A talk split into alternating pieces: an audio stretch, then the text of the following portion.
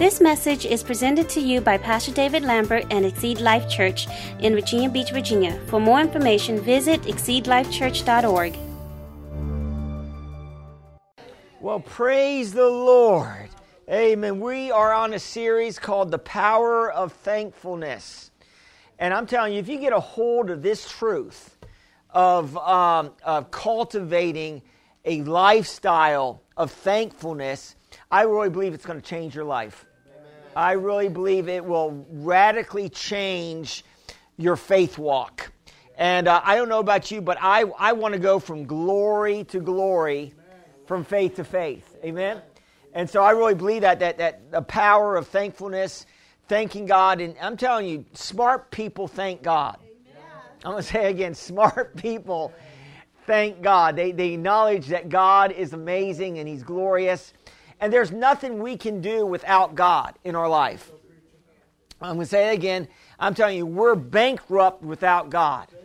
We're bankrupt. We we don't we can't, we can't. Jesus said, "I can't do nothing without the Father."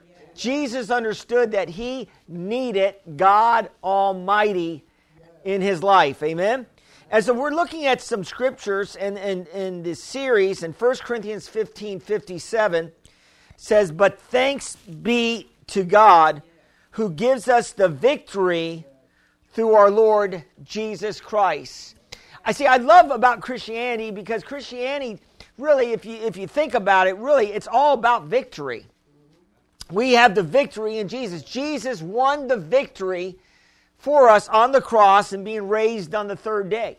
So Jesus is our victorious Savior. Amen.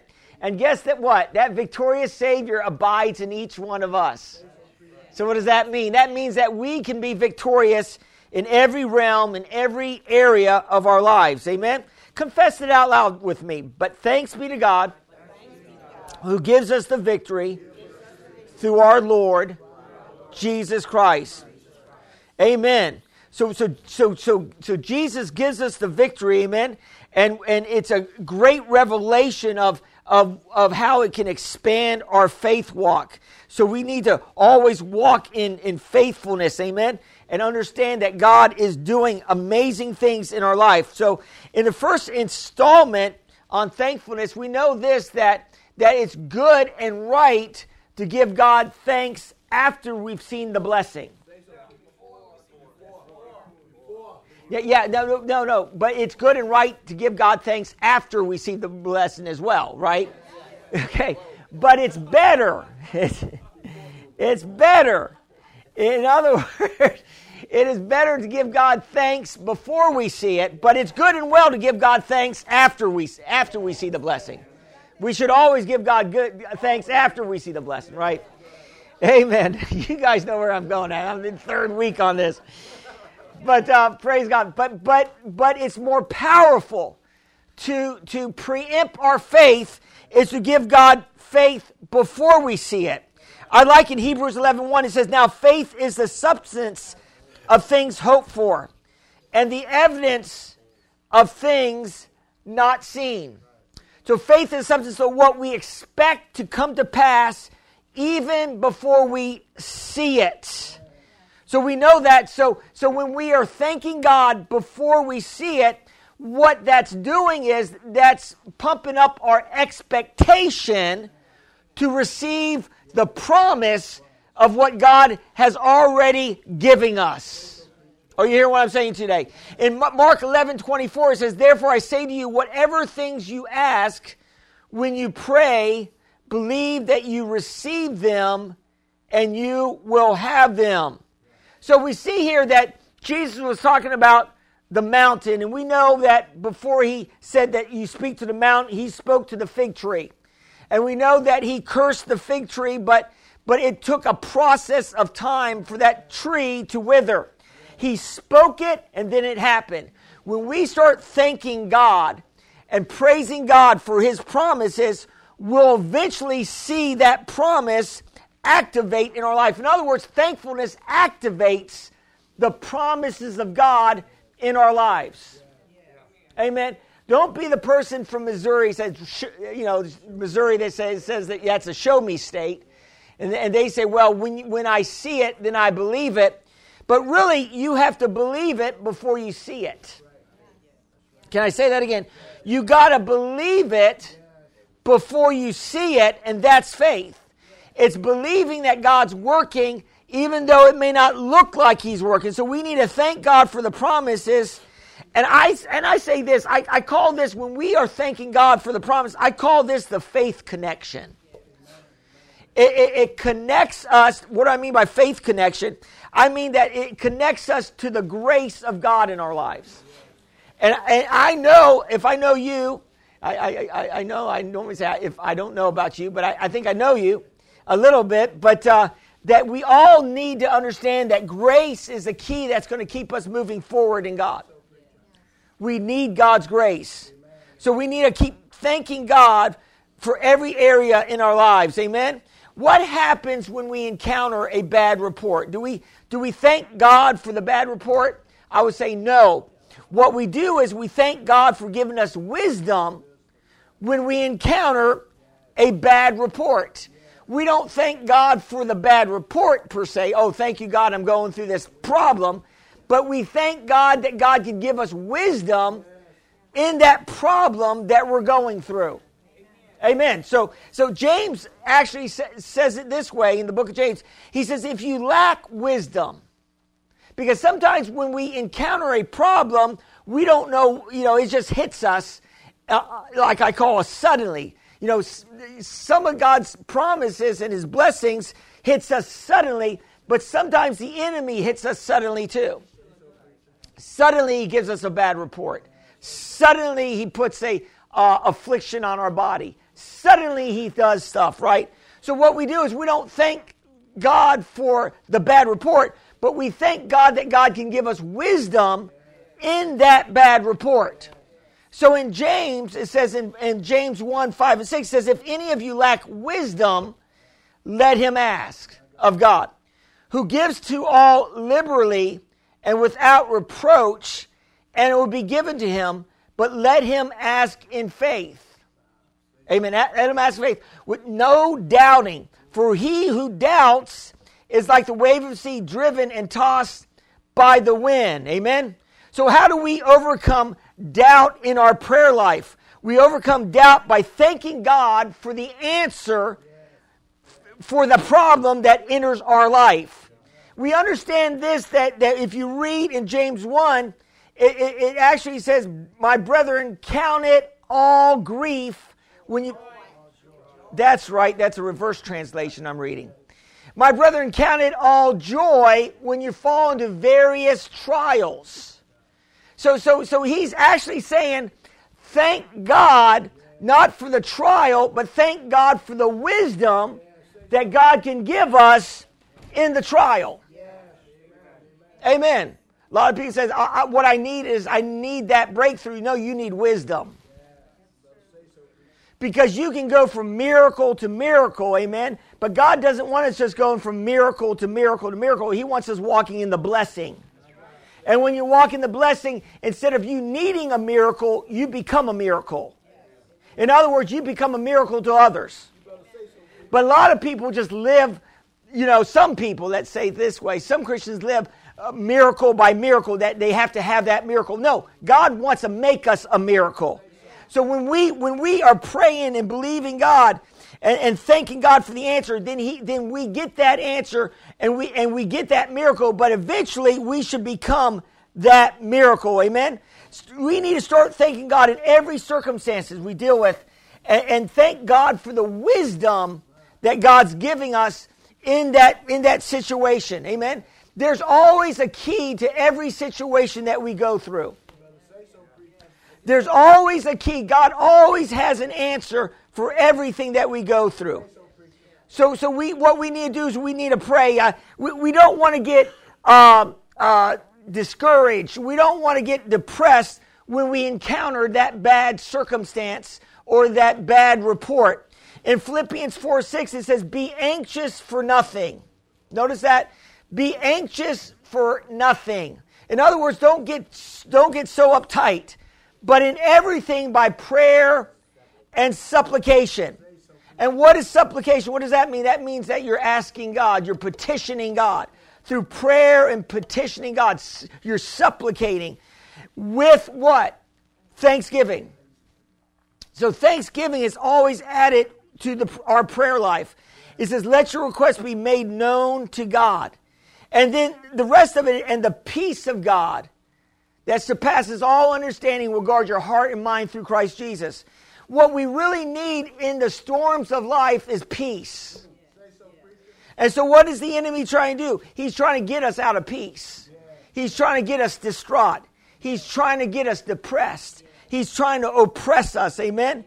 So, so I'm going to say this, that if we start adding thankfulness into our prayer life, we're going to see God's blessings in our prayer life. We know that Jesus, uh, he, he actually used the power of thankfulness to perform some of his greatest miracles. Do you believe that today?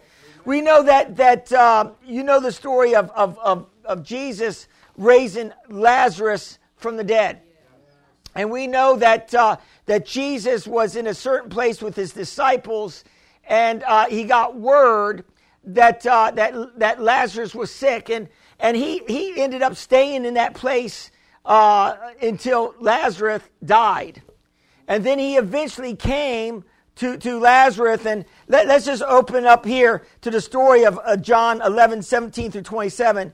So when Jesus came and he found that he had already been in the tomb four days. Notice that, that Lazarus was in the tomb for four days. This is this is amazing miracle that Jesus is going to perform.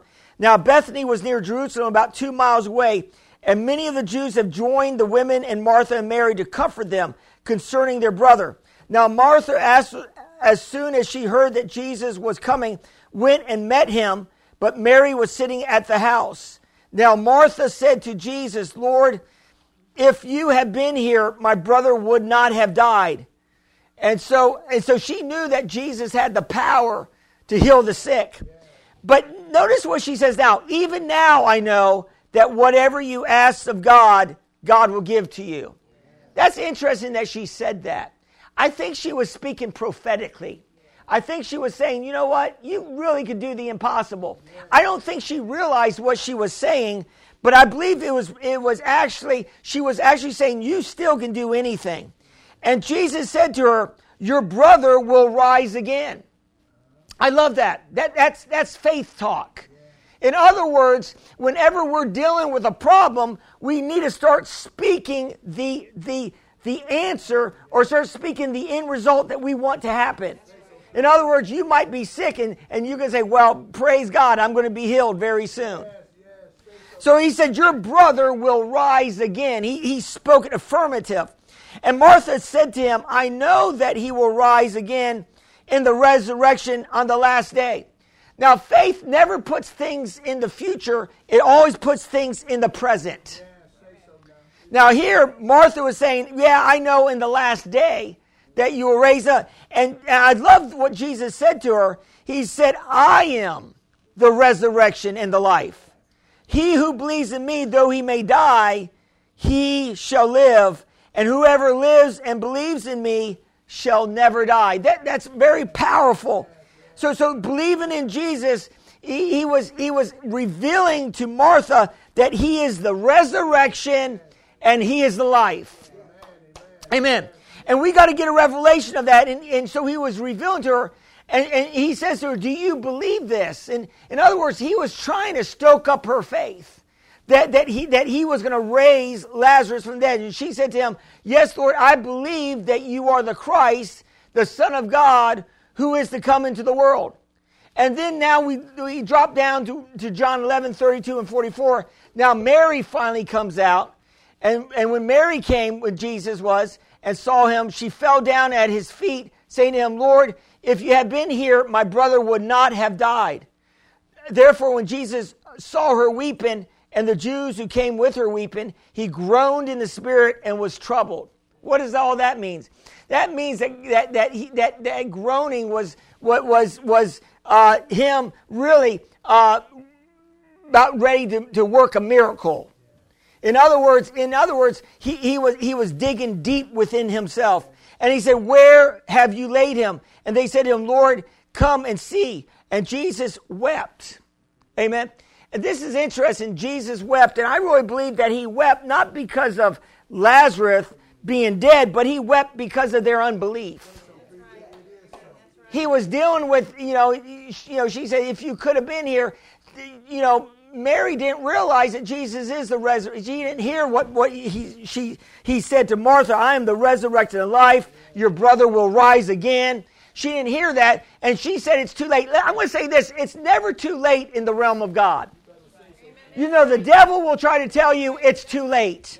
It's over. Uh, it's no going back. Uh, you can't unscramble scrambled eggs. I understand that, but but but but you still can eat the scrambled eggs. Amen. In other words, uh, no matter what we're dealing with in our life, it's it's never over until God says it's over. And the devil will try to tell you it's over now. This situation's dead. It can't be resurrected. It, it, it's it's way too long. It, it's never too late for God to work a miracle in our lives. So you hear what I'm saying today? Then Jesus, uh, then he says, it, he, he says here, then Jesus again groaned in himself, came to the tomb. It was at the cave, and the stone was laid against it. And Jesus said, take away the stone. Martha and the sister of him who, who was dead said to him, Lord, at this time there's a stench, and he's been dead for four days. So what was going on in Martha's mind? Martha was dealing with unbelief.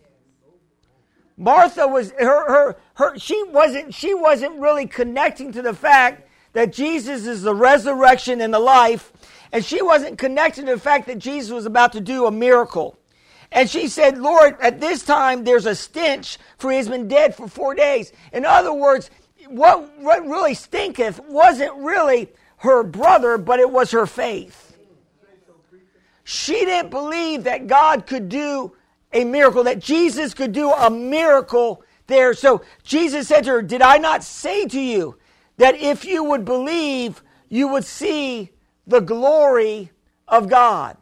So I'm going to say this to you, to you, when you start thanking God and praising God, what you're doing is you're stoking up your believer. What you're saying is, I'm I'm going to stoke up my believer. I'm going to I'm going to fire up my my believer, and I'm going to start believing regardless of what it looks like. Thankfulness will produce belief in your life. Unthankfulness will be, will produce doubt in your life. Are you hearing what I'm saying today? So when we start thanking God, no matter how bad it looked, and it looked bad in this situation. It looked like it couldn't happen. Four days in the tomb. It looked like an impossible circumstance. An impossible situation. But I'm going to say this. My God deals with impossibilities. And he makes them possible. Then they, then they took away the stone in the place where the man was lying. Now this is where we want to focus on in verse forty-one. It says, and Jesus lifted up his eyes and said, Father, I thank you, you have heard me. I love that. That's faith. I thank you that you have heard me, and I know that you always hear me. Because of the people who are standing by, I said this, that they may believe that you sent me. Now, when he had said these things, he cried out with a loud voice, Lazarus, come forth. And he who had died came out bound hand and foot with grave clothes, and his face was wrapped with a cloth. And Jesus said to him, loose him and let him go. So we see here, you know, it had to take more than just a miracle of, of healing Lazarus. It, it, it, it was a miracle, a resurrection miracle. It was healing Lazarus. And, you know, you know, he couldn't even have got up on his own. They had to have, I really believe angels had to set him up. Because he was laying flat, wrapped up. There was no way he could move on his own. I'm telling you, when, when Jesus spoke, and when you start speaking thankfulness, in a dark place, angels go on the move. Are you hearing what I'm saying? Angels will start moving out on your circumstance and your situation to cause blessings to come your way. Do you believe that today? Now, Jesus, uh, we know this, that Jesus was dealing in Matthew fourteen, fourteen, fourteen, fourteen and twenty-one. Uh, Jesus was dealing with a large crowd. And let's look at this. It says, when Jesus landed and saw a large crowd, he had compassion on them and healed their sick. And evening approached, and the disciples came to him and said, notice that he healed the sick. That's what Jesus, he came to undo what the enemy is trying to do in our lives. So he came to heal the sick. Then at a remote place, and already it was getting late, send the crowds away so that they can go to the villages and buy them some food, said one of the disciples. And Jesus replied, they do not need to go away. You give them something to eat. So that, that was pretty powerful. And, and uh, Jesus said, you give them something to eat. And he said, we have only five loaves of bread and two fish. And they answered, bring them here to me. And he said, as he directed the people to sit down on the grass. Now, I'm going to say this. Sometimes it looks like what we have is not enough. Sometimes you know, the enemy will tell us you don't have enough to make it. No, no, no. If you can take the little that God gives you and give it into the kingdom of God, God can multiply it back and give it back to you in, in greater amounts. Do you believe that today? So so don't don't get deceived in thinking what I have is too little for the kingdom of God. No, God can multiply the little and take care not only uh, of the people around you, but he can take care of you. Notice it says here, taking the five loaves and two fish and looking up to heaven, he gave thanks and he broke the loaves. Notice he gave thanks and he broke the loaves. Amen. And, the, and taking uh, the fish, the loaves, two fish. And uh, and then he gave them to the disciples, and the disciples gave them to the people. And they all ate and were satisfied. And the disciples picked up twelve basketfuls of broken pieces that were left over. The number of those who ate was about five thousand men, besides the women and children. Now, you know, that's amazing. In other words, they had twelve basketfuls left over. God is not a God of just enough. He's not a God of barely enough. He's a God of more than enough. That's where he gets his name. He is El Shaddai, the God that's more than enough. See, God doesn't just want to meet your needs. Yes, it's nice to have your needs met and just to have just enough. But God wants us, listen, he says, may your cup in Psalms twenty-three overflow. So he wants us to have an overflowing cup every day. We don't, listen, we don't live by tapping the reserves. No, we have to live in the overflow. And when you start worshiping and thanking God every day, I'm telling you that you will be filled with the Spirit so much, you'll live in the overflow. Are you hearing what I'm saying to you today? You will, in other words, people will start uh, receiving the fruit that you're walking in. Amen. So let me give you an example of how thankfulness, how it actually, how it has, you know, coupled with, with, with God's word, how, how it can, how it can change your life. Amen. Uh, you know, I, I, um, uh, many, uh, I was believing God for a wife many years ago. I went through a divorce early in my life and, uh, in, in my early twenties. And then I started, you know, looking for a wife and believing God for a wife. And, And uh, then I got real serious. You know, I'm going to say this. You're not going to see the blessing in your life until you start getting serious, until you start finding scriptures, until you start standing on scriptures. And and so I, I said, I got one year. I got. I said, I, I, this is the year that, that God's going to bless me with a wife. This was in two thousand seven. And I and I found some scriptures. I found a scripture in Genesis two eight. Now, you, if you're believing for a spouse, take notes. Amen. And uh, I, I in Genesis two eighteen, it says, and the Lord God said, it's not good for man should be alone. I'll make him a helper comparable to him. So, so this revelation to me was, God was saying to me, it's not good, David, for you to be a single pastor. And so, and so I said, okay, so I'm taking that scripture and I'm going to pray it. And then I found another scripture that in Proverbs eighteen twenty-two that says, he who finds a wife finds a good thing and obtains favor from the Lord. So I see here, I said, okay, I see here that favor comes by having a spouse. So I included that in my prayer. And then I like this, Psalms eighty-four eleven, for the Lord God is sun and shield. The Lord will give grace and glory. No good thing will he withhold from those who walk uprightly. And so, so, so here it says, he who finds a wife finds a good thing. And it says, he will not withhold no good thing. So I say, I thank you, Lord, that you're not withholding no good thing. So I was convinced it was God's will for me to be married. I'm telling you, if you have a desire to be married, uh, then it's God's will for you to be married. God will not put a desire in you to taunt you for the rest of your life. And so what I did was I, at that time, my mom and dad was working for the ministry. My mom was the secretary. My dad was the treasurer. And uh, and I, I, I went to Matthew eighteen nineteen. And in Matthew eighteen nineteen, a lot of people, uh, they, they skip a part. They just say, hey, just agree with me in prayer. And agreeing is powerful, but you know, the Bible says you have to ask and then stand in agreement. You ask and then stand in agreement. Just don't stand in agreement. Just agree with me for this. No, you ask God. The Bible says you have not because you ask not. And sometimes we practice this scripture here. I'm about to read part of it. And you don't want to do part of it. You want to do the entire scripture. And it says in Matthew eighteen nineteen, it says, again, I say to you, if two of you agree on earth concerning anything they ask, it will be done for them. Notice it says anything they ask. So it's more than just agreeing. It's asking and agreeing. And it will be done by them and Father. So I stood in agreement. And I said, Father God, in agreement with my mom and dad, I said, I'm asking for us for a wife, and I'm standing in agreement that you're going to bring my wife to me. Amen. And we prayed that prayer of agreement. I also wrote a, a list, because the Bible says you got to be specific. And so I wrote a list of what I wanted in a wife. And and and Yin hit about everything on that list. Wow.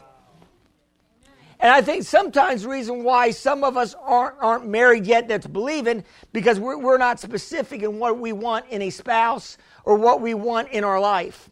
And so I wrote that list, and then I, then I started thanking God that I was already married before I was married. Amen. And that was powerful. And I started thanking God. I put my faith in that. Now, I've never done that before, but my roommate that went out to Ramah kept telling me that he was married before he was even dating anybody. And then he ended up getting married before me, and I said, man, it must work. I said, my God, he got married before I did. So I said, I, I'm going to try this too. And so I started thanking God every every night, every time I thought about it.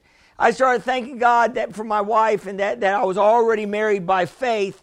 And within within ninety days, Yin showed up at the church.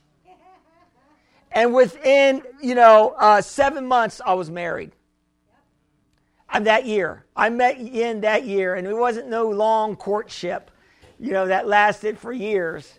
Amen. When God's in something, you don't need to wait uh, uh, uh, months and years and years and years. If God is in something, He's going to make it work. And I'm telling you, Yin is one of the greatest blessings in my life. Glory to God. I want I want to give a shout out to Lynn. Yin. Amen. And so I'm going to say this too, that, that if you get a hold of the Word of God and thanksgiving, you will see the grace of God in your life. Uh, you know, thanksgiving will also help you break bad addictions off your life. I heard a story about a person that was addicted to cigarettes.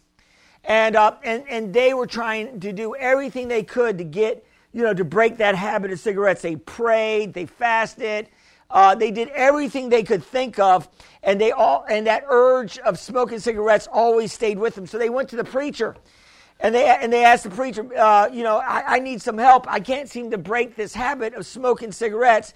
And the preacher said, well, will you do what I what I tell you to do? And the, and, and if you do it, I believe that, that, that God will set you free. And he said, well, if it's easy, everybody wants something easy. And uh, and he said, uh, what? He said, I want you to start thanking God that you're free of, of smoking cigarettes every time.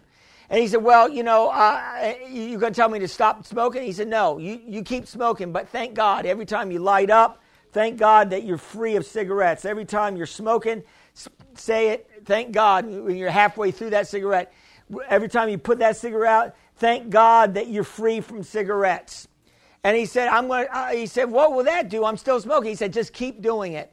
So, so, so that man kept, uh, he kept, every time he thought about smoking, he'd say, thank God I'm free of, of cigarettes. And he got, he got to a point where it became a habit. Every time he would light up, thank you, Lord, I'm free from smoking cigarettes. And every time he put out, thank you, Lord. And he would say it, he said it hundreds of times. Perhaps thousands of times over a week, over three weeks, he would say it over and over again. And he said one day uh, that he was about ready to light up, all of a sudden something hit him. It was the anointing of God. And he said that that desire for smoking totally left him. And he said that he knew within himself that he was totally free. That, that, that, that he would never smoke another cigarette the longest day of his life. Amen. So, so, but he, but the key is he had a desire to quit. He, you got to have a desire to quit. You, you, you got to have a desire to come out of it. And then you have to start thanking God. And I'm going to say this. See, he, he couldn't do it through his flesh. He couldn't break the cigarette habit through, through forcing himself to do it. But what he did was he allowed the grace of God. Somebody say the grace of God. Grace of God. He allowed the grace of God to work in his life. And it broke the power of nicotine in his life. Is that powerful? So what I'm saying is, I'm saying that when you start confessing uh, and thanking God that God is bringing you out of some things, then God's grace can work. Because I believe that thankfulness opens the door to God's grace in our lives. Amen? Amen. Now let's look at Second Corinthians two fourteen. This is our second part. It says here, now thanks be unto God, which always causes us to triumph in Christ, and makes manifest the Savior of his knowledge by us in every place. Notice it says that that he always causes us to triumph. That that that that's present tense and that's future tense. You know, you need to start thanking God ahead of time that you have healthy bodies. You need to start thanking God ahead of time that you have great marriages. You need to start thanking God every time that you have plenty of finances. You need to start thanking God what every weak area that you you have uh, that, that, that, that you're dealing with. Start thanking God in those areas and watch God move. Take some scriptures, apply those. Thank God that God supplies all your needs according to his riches and glory in Christ Jesus. Thank God by Jesus' stripes you're healed, delivered, and set free. Start adding thankfulness with the scriptures. Are you hearing what I'm saying today? And, and why? Because it stokes up your believer. It, it starts saying, Lord, I'm believing that you're doing something in our life. You cannot keep focusing on the negative things uh, day to day and get the grace of God in our life. We can't afford to, to focus on the negative. We can't afford to focus on what's not happening. Remember, I told you last, I mentioned last week how Jesus was dealing with issues. Uh, he knew that he was going to the cross. He knew that he was going to be separated from the Father, which I think was the biggest thing that he didn't want to want to go through. You know, going through the crucifixion was, was hard enough, but he knew that he was going to be separated from the Father. He knew that the Father would look away. He knew that he would be on the cross saying, my God, my God, why have you forsaken me? And we know that Peter, uh, when he was talking, about, when Jesus was talking about going to the cross and, and suffering crucifixion, Peter took him aside in, in, in Matthew sixteen twenty-two. And he said to him, and he began to rebuke him, saying, Master, pity thyself. In other words, he said, Master, this is not going to happen to you. And, and we know that, that, that Jesus knew that the, that the devil was working through Peter when, when Jesus wheeled around to Peter and said to him, get behind me, Satan. He said, you are an offense and a hindrance and a snare to me, for you're minding uh, what partakes not of the nature or quality of God, but a man. So what was Peter doing? Peter was unknowingly uh, operating uh, in a wrong spirit, really trying to work on Jesus not to go on the cross.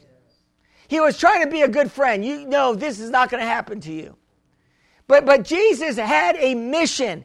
And that mission was eventually the cross. And it was redemption of all mankind. That was his mission in life, was to go to the cross. Amen?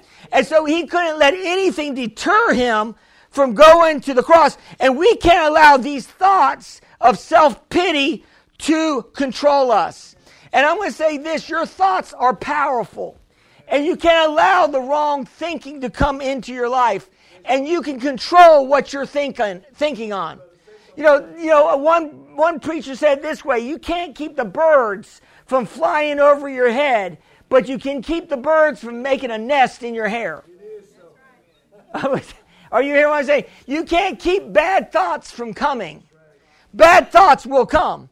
But you, you don't have to you don't have to dwell on the bad thoughts. I like I like what it says in Joshua one eight. This is what it says is the book of law shall not depart from your mouth, but you shall meditate on it day and night, that you may observe to do according to all that's written in it, for then you will make your way prosperous and you will have good success. So so so here uh, the Lord is saying that there's something that we need to meditate on. You don't meditate on the problems of life. You meditate on the promises of God. I'm going to say again, you don't meditate on the problems of life. You meditate on the promises of God. And, and, and this is saying here that you can choose what to think on. And I'm going to think on what's right. I'm going to, I'm not going to allow wrong thinking to come into my life. In Romans eight, five and six, it says, for those who live according to the flesh set their minds on the things of the flesh, but those who live according to the Spirit on the things of the Spirit. For to be carnally minded is death, but to be spiritually minded is life and peace. So I'm going to say this to you, is, is that your attitude is, is an indicator of what you've been thinking on. Oh, I'm talking today. Whatever your attitude is, if your attitude is full of joy, it's full of peace, it's full of love, you've been thinking on the right things. If your attitude is depressed, if you ha- if you're if you're downtrodden, if you're angry, amen. If you got an angry attitude, uh, you've been thinking on the wrong things. See, see, see. It's your attitude that is the the temperature or the or the or the gauge of what you've been thinking on. Amen. Are you hearing what I'm saying today? And and if you're thinking on the promises of God, you can't be down. You can't be depressed thinking on the promises of God. No, no, when you're thinking on the promises of God, uh, then then it, it, it should evoke uh, the peace of God. It should evoke the joy of God in your life when your focus is on the promise. But when you're focusing on the problems, Then, then it will always cause us to go down in life. We know Elijah was one of the Elijah was one of the greatest prophets raised up in the Old Testament, and we know that he that he did some many miracles for God, and and that he that he actually uh, uh, did some awesome things, killed four hundred uh, prophets of Baal, did some amazing things, and then Jezebel, that was married to Ahab, Jezebel said, "I'm going to kill you." You remember that story? And then all of a sudden, uh, Elijah got, you know, took in that report that Jezebel was going to kill him, and he ran from his post. And he started running, and he got in fear. He forgot about the anointing that he had on his life. He forgot about the grace of God that always protected him. And then he ran, and he ended up in a cave. And I'm going to say this, that whenever we allow fear to come into our life, it will always put us in a cave. And so in that cave of Mount Sinai, in that cave, he sought the Lord, and and he, and he and the Lord said, "Why are you in this cave?" And he said, "Because because you know all the prophets are being killed, and there's standing with you but me." That's what he said to the Lord, and the Lord corrected him. The, the Lord said, "You know, I have seven thousand people that did not bow their knee to Baal, seven thousand." And so what, what, what the enemy will try to make you think is what you're going through is you're the only one going through it. But I'm going to say this, the Bible says everybody's going through something. Everybody's dealing with something in their life. Some, and I'm going to say this, some people are dealing with things a lot worse than what you're dealing with. Are you hearing what I'm saying today? And we think that we, we got a hard road to hoe, that we got a hard cross to bear, but not compared to some people. Glory to God. We don't we don't realize how good we have it. You don't realize how good you have it, that we have running water, that we live in this great country, that we don't have to go miles just to get water. That's why we do water wells and all that. We don't realize how good that we have it. And so what do we do when the enemy starts putting those wrong thoughts in our minds? Well, we go to Second Corinthians ten, four and five. It says, for the weapons of our warfare are not carnal, but mighty to God to the pulling down of strongholds. Now, at one time, there used to be spiritual warfare, and people would stop here, and they would go on a high building and start yelling at the devil. So they would they would say, the you know, it's, it's mighty through God, and they would try to pull down strongholds in the spiritual realm. But this is not what this is saying. And it, it really, it connects to strongholds. It's patterns of thinking that we deal with that keeps us in bondage. And so if we can change these patterns of thinking, amen, that keeps us in bondage, we'll be set free. So, so what we have to do is, that's the reason why I preach to you every week. I'm trying to change the way you think. And if you change the way you think, you'll change your, the way you speak, and you'll change the way you live. Because your thinking has everything to do with your life. If we're thinking right, then we're speaking right, and we'll be acting right.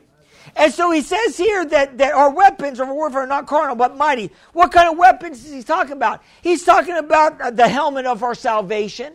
He's talking about the breastplate of righteousness. He's talking about the belt of truth that we can put on, the shoes of peace, the shield of faith, and the sword of the word of God. He's talking about these powerful weapons that talks about in Ephesians six that we can put on every day to know who we are in Christ, what we can do in Christ, and what we have in Christ. And then he says here, casting down arguments or imaginations and every high thing that exalts itself against the knowledge of God, and bringing every thought into captivity to the obedience of Christ. So what we do is, we don't allow those wrong thoughts, we don't allow them to reside in us. We got to be like Jesus when he encountered Peter, and he said to Peter, "Get behind me, Satan." And whenever the wrong thoughts come against us, we need us, we need, listen, how do you overcome a wrong thought? By speaking a right word. You don't overcome wrong thoughts by, by trying to think right thoughts. You overcome wrong thoughts by speaking right words. Because the words you speak can overcome the wrong thoughts that come against our minds. So your words, coupled with right thinking, will cause dunamis power in the spirit realm. Are you hearing what I'm saying today? In other words, the enemy's trying to make you think that, that you can't do something. And then you need to just say, I can do all things through Christ who strengthens me. The enemy will try to tell you that the Lord is not with you. But God, but, but the Bible says, I am with you, I will never leave you, or I will never forsake you. you know, the, the enemy will try to make you think that you're going to always be broke. But you need to start saying, by, by uh, God supplies every need according to his riches and glory in Christ Jesus. Thank you, Lord. And you know, the enemy will try to make you think a lot of different things. Overcoming these wrong thoughts by speaking words of faith. As you speak these words of faith, it will change your attitude. It will change your expectation. Instead of expecting bad to happen, you will start expecting good to happen. And when you start expecting good to happen, you will see the good that will happen in your life. Did you receive it today? Amen. Amen. Let's bow our heads in prayer. Father, I just thank you for your mercies and your goodness and your love. I thank you, Father God, for these wonderful people this morning. I thank you for those watching online. And Father God, I thank you, Lord God, that we can change our destiny by the words that we speak, by the thoughts that we think. And Father, I thank you that our words can bring us into uh, the greatest blessings in our life. And the Bible says in Romans ten, nine, and ten, if you confess with your mouth and believe in your heart that Jesus was raised from the dead, you shall be saved. Saved means delivered and set free. And if you're watching online today, or if you're in the audience today, and you've never made a confession of your faith to the Lord Jesus Christ, then you need to do that today. And it can set you free and bring you into that grace place in God. So say this after me and mean in your heart if you're ready to receive Christ. Say, dear God, I believe, Jesus, you died on the cross for my sins. I believe you were raised from the dead for my justification. Today, I receive you as my Lord and Savior. Thank you for saving me. And Heavenly Father, fill me with your Holy Spirit. In Jesus' name, amen.